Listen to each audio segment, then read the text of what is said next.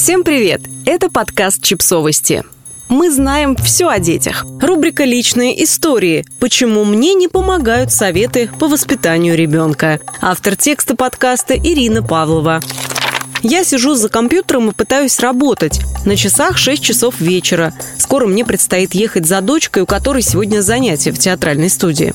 Сил почти нет, но надо держаться. Денег нет, но вы держитесь, ага. Ведь день еще не закончился. Привести дочь, накормить семью ужином, вычистить кошачий лоток, выгулить собаку. Возможно, после этого я отдохну. Но, скорее всего, нет. Ведь, лежа в кровати, я еще долго буду смотреть в потолок, успокаиваться после суетного дня, планировать дела на завтра, и думать, думать, что делать с дочкой, которая в последнее время ведет себя как маленькое чудовище.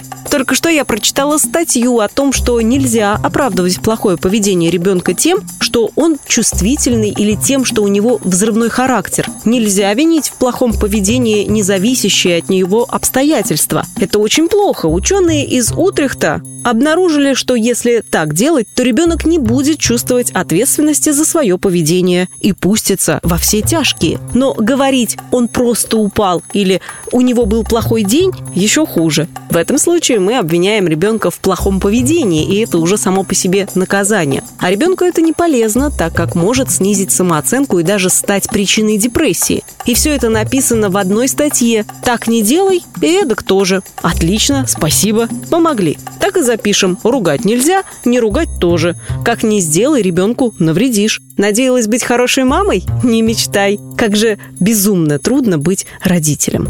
А если серьезно, то понятно, что наказывать ребенка нельзя. На этот счет специалисты особо даже не спорят. От наказаний сплошной вред и травмы, поэтому современные мамы выкручиваются как могут, а точнее делают именно то, что запретили делать ученые из Утрехта. Говорят, он просто устал, у него такой характер, просто это чувствительный ребенок и другие подобные фразы. Именно об этом я буду думать сегодня ночью вместо сна, лежа в кровати и глядя в потолок.